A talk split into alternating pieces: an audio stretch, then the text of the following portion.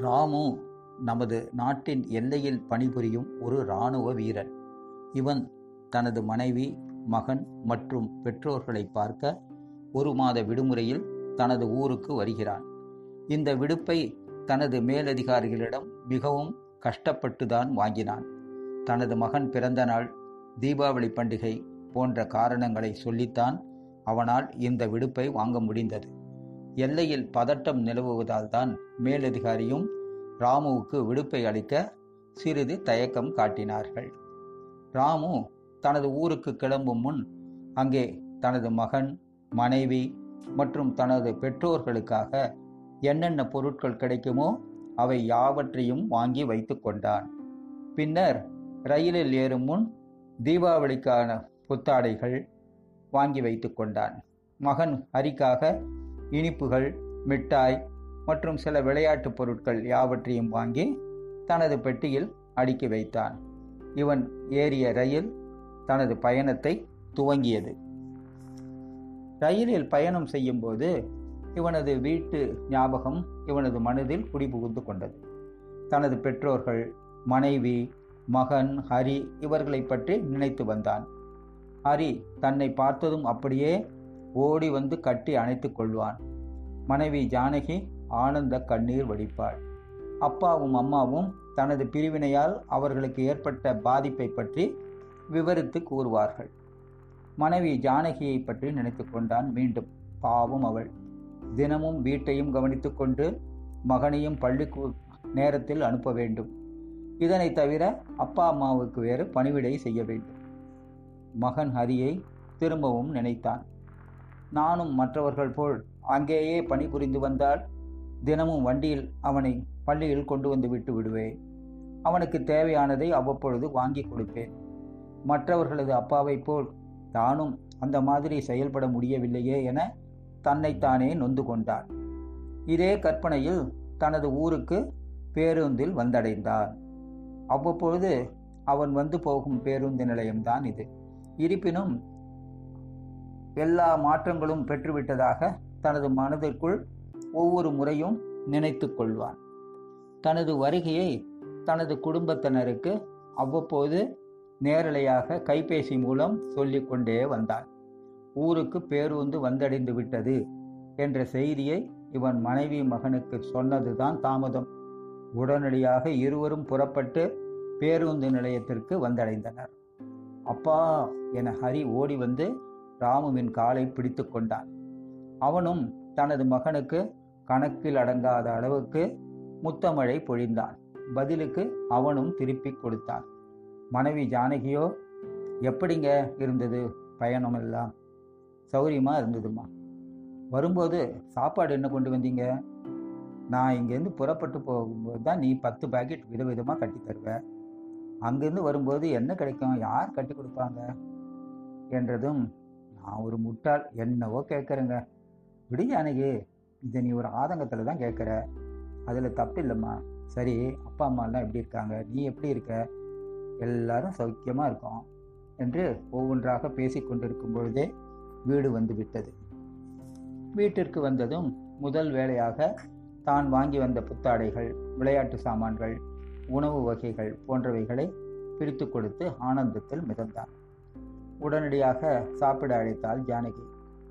நான் இங்கே இருக்கிற வரைக்கும் இனி நம்ம வீட்டு கலாச்சாரம் தான். அதாவது தினமும் நான் காலையில் எழுந்தவுடன் அன்றாட கால் கடன்களை முடித்து காஃபி அறிந்து பின்னர் குளியல் போட்டு சாமி கும்பிட்டு பின்னர் தான் சாப்பாடு. அதை நான் இந்த நிமிஷத்துலேருந்தே கடைபிடிக்க போகிறேன் என சொல்லி குளியலறைக்கு புறப்பட்டான் ராமு தனது குடும்பத்தாருடன் மிகவும் சந்தோஷமாக சில நாட்கள் கழித்து வந்தான். அப்பொழுது ஹரி தனது அப்பாவிடம் அப்பா நீங்கள் வந்து பத்து நாட்கள் ஆயிடுச்சுப்பா. இன்னும் இருபது நாள் தான் இருக்குது ஆமாண்டா ஹரி. அடுத்த தடவை நான் வரும்போது இன்னும் சில நாட்கள் அதிகமாக தங்குற மாதிரி முயற்சி பண்ணி லீவு வாங்கிட்டு வரேன். நாளைக்கு பொழுது விடிஞ்சதும் தீபாவளி. அதுக்கு வேண்டிய ஏற்பாடெல்லாம் அம்மா செஞ்சுக்கிட்டு இருக்காங்க. அடுத்த வாரம் உனது பிறந்த நாள். இந்த ரெண்டு நிகழ்ச்சியிலும் நான் உன்னோடு இருக்கணும்னு தான் நான் இப்போ லீவு கேட்டு வந்தேன். சரியா? எனக்கு ரொம்ப சந்தோஷமாக இருக்குப்பா. போன வருஷம்தான் நீங்கள் ரெண்டுத்துக்குமே இல்லை. நான் ரொம்ப கஷ்டப்பட்டேன் தெரியுமா? வருத்தப்பட்டேன் தெரியுமா? என சொன்னான் இந்த வருஷம் அந்த வருத்தம் உனக்கு இருக்கக்கூடாது அப்படின்னு தான் நான் ரொம்பவும் பிரயத்தனப்பட்டு இந்த தடவை வந்திருக்கேன். சந்தோஷம் தானே எனக்கும் ஆசையாக தாண்டா இருக்குது என்ன பண்ணுறது சொல்லு பார்ப்போம் சந்தர்ப்ப சூழ்நிலை சில நேரங்கள் சரியாக இல்லை. என ஆறுதல் கூறினான். அப்பா நான் ஒன்று கேட்கட்டுமா நீங்கள் அதிகமாக மழை பெஞ்சா எங்கே தங்குறீங்க? கடும் வெயில் போது நிழலெல்லாம் இருக்குமா? நிழலான இடங்கள்லாம் அங்கே நிறைய இருக்குமா? இல்லை குளிர் நாட்கள்லாம் நீங்கள் எப்படிப்பா? என கேள்விகளை அடுக்கிக் கொண்டே போனான். இப்போ பாரு மழை தூறினாலும் சரி வெள்ளம் பெருக்கெடுத்து ஓடு ஓடுற நாள்லேயும் சரி எல்லை பாதுகாப்பு இடத்துல தான் என்னுடைய வேலை. அதெல்லாம் பார்க்கவும் மாட்டோம் பார்க்கவும் கூடாது. அங்கே தான் நாங்கள் இருப்போம். அதே மாதிரி கடும் கடுவும் வெயில் காலத்தில் கூட அதோடு இல்லை பனி பொழியிற நாட்கள் கூட அங்கே தான் பாதுகாத்து நாங்கள் நிற்கணும் கிடைத்த சௌகரியத்தை பயன்படுத்திக்கணும் அவ்வளவுதான். அப்பா நான் இன்னொன்று கேட்கட்டுமா என்ன கேளுண்டா தினமும் காலையில் நான் பழுத்து வைக்கிறதுமே அம்மா எனக்கு உடனே காஃபி கொண்டு வந்து கொடுத்துருவாங்க. கொஞ்ச நேரத்திலேயே டிஃபன் ரெடி பண்ணிவிடுவாங்க பகல் நேரத்துக்கான சாப்பாட்டை டிஃபன் பாக்ஸில் போட்டு தந்துடுவாங்க.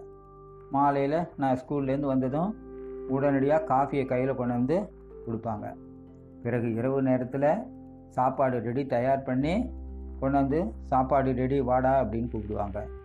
இந்த மாதிரிலாம் உங்களுக்கு நேரத்தில் எல்லாம் கிடைக்குமாப்பா? அவனது மனைவி ஜானகி குறுக்கிட்டு எதுக்குடா இதெல்லாம் அப்பா கிட்ட கேட்குற? அவனும் தெரிஞ்சுக்கிட்டோமே ஜானகி. என பேச ஆரம்பித்தான். இதோ பாரு ஹரி இதெல்லாம் நீ நினைக்கிற மாதிரி நேரத்தில் எல்லா நாட்களும் கிடைக்கும்னு சொல்ல முடியாது. சில நாட்களில் இதுக்கு மேலேயும் எனக்கு கிடைக்கும். அதனால் கிடைக்கிற நேரத்தில் கிடைக்கிற உணவை சாப்பிட வேண்டியது தான் அப்படியாப்பா இவ்வளவு கஷ்டமான வேலையா உங்களுடையது? அது சரி நேரத்தில் தினமும் தூங்குவீங்க இல்லையா? நீ நினைக்கிற மாதிரி அதுவும் சரியாக சொல்ல முடியாதுப்பா. பகல் இரவு பார்க்காம மழை வெயில் பொருட்படுத்தாமல் பசி பட்டினியினை தாங்கி கொண்டு இருபத்தி நாலு மணி நேரமும் எல்லையில் காவல் புரிகிறவங்க தான் நம்ம இராணுவ வீரர்கள். நான் மட்டும் இல்லைப்பா என்னை மாதிரி நிறைய பேர் அங்கே என்ன மாதிரியே இராணுவ வீரர்களாக வேலை பார்த்துட்டு இருக்காங்க. உடனே ஜானகி அரியை பார்த்து இந்த பாருடா நாம் இன்னைக்கு இங்கே சுதந்திரமாக எந்த கவலையும் இல்லாமல் வாழ்ந்துக்கிட்டு இருக்கோம்னா அதுக்கு முக்கிய காரணம் உங்கள் அப்பா மாதிரி நிறைய இராணுவ வீரர்கள் நமது எல்லையில் காவல் காத்துக்கிட்டு இருக்காங்க. அவங்க இல்லைன்னா நாம் இங்கே இன்னைக்கு இங்கே இல்லை. என பெரிய லெக்சரையே சொல்லி முடித்தாள் ஜானகி. அது சரிடா ஹரி. நீ எதுக்கு இந்த கேள்வியெல்லாம் இப்போ என்கிட்ட கேட்டுக்கிட்டு இருக்க? ரெண்டு விஷயம்பா முதல்ல எங்கள் பள்ளிக்கூடத்தில் ஒவ்வொரு தடவையும் மாணவர் பெற்றோர் சந்திப்பு அப்புறமா ஸ்கூல் ஆனுவல் டே அப்படின்னு நடத்துகிறாங்க அப்போது எல்லா நண்பர்களும் அவங்கவுங்க அப்பா அம்மாவை தவறாமல் கூட்டுட்டு வந்துடுவாங்க நீங்கள் மட்டும் அந்த மாதிரி நேரத்தில் கலந்துக்க மாட்டீங்க. எனக்கு மனசு ரொம்ப வேதனைப்படுவேன். தனியாக உட்காந்து அழுவேன்பா. இனிமேல் நான் மார் தட்டி இராணுவ வீரனுடைய பெருமை பற்றி சொல்லி உங்களை பற்றியும் பேசி பெருமிதம் கொள்வேன்பா. இத்தனை நாளாக செஞ்ச மாதிரி நான் தனியாக இனிமேல் அழுதுட்டு இருக்க மாட்டேன். இரண்டாவது நான் இந்த வருஷம் பேச்சு போட்டியில் கலந்துக்கிறதுக்காக என்னோடய பேரை கொடுத்துருக்கேன். பேசுறதுக்கு இப்போ எனக்கு நிறைய விஷயம் கிடைச்சிருச்சு. என சொல்லி முடித்தார். தீபாவளி பண்டிகை முடிந்தாச்சு. பிறந்த நாள் கொண்டாட்டமும் இனிதே நிறைவடைந்தது. இன்னமும் பத்து நாட்கள் தான் தனது குடும்பத்துடன் ஆனந்தத்தில் கழிக்கலாம் என நினைத்த ராமுவுக்கு இராணுவத்திலிருந்து உடனடியாக விடுப்பை ரத்து செய்து பணிக்கு வரும்படி உத்தரவு வந்தது. ராமு தனது குடும்பத்தாரிடம் இந்த விஷயத்தை கூறினான். ஜானகி ஹரி மற்றும் ராமுவின் அப்பா அம்மா யாவரும் இந்த செய்தியை கேட்டவுடன் அதிர்ச்சியில் ஆழ்ந்தனர். பின்னர் ஜானகி என்னங்க? இன்னமும் பத்து நாள் இருக்கு. நீங்கள் ஊருக்கு கிளம்ப அப்படின்னு நினச்சி கொஞ்சமாவது நான் ஆறுதலாக இருந்துட்டு இருந்தேன் என்னடான்னு பார்த்தாக்கா திடுதிப்புன்னு இப்படி ஒரு செய்தி வந்துடுச்சுங்க என்றாள். என்ன பண்ணுறது ஜானகி? உடனே மகன் ஹரி பேச ஆரம்பித்தான். அதுதாம்மா இராணுவ வேலை. சாதாரணமாக எல்லாரையும் மாதிரி பத்து மணிக்கு ஆஃபீஸ் போயிட்டு சாயங்காலம் அஞ்சு மணிக்கு ஆச்சுன்னா டான்னு பையன் மாட்டிக்கிட்டு வீட்டுக்கு கிளம்புற வேலையாக நம்ம அப்பா பார்க்கறது எப்படி விவசாயிகள் சேத்துல காலை வச்சா தான் நம்ம சோத்துல கையை வைக்க முடியும்னு சொல்லுவாங்களோ?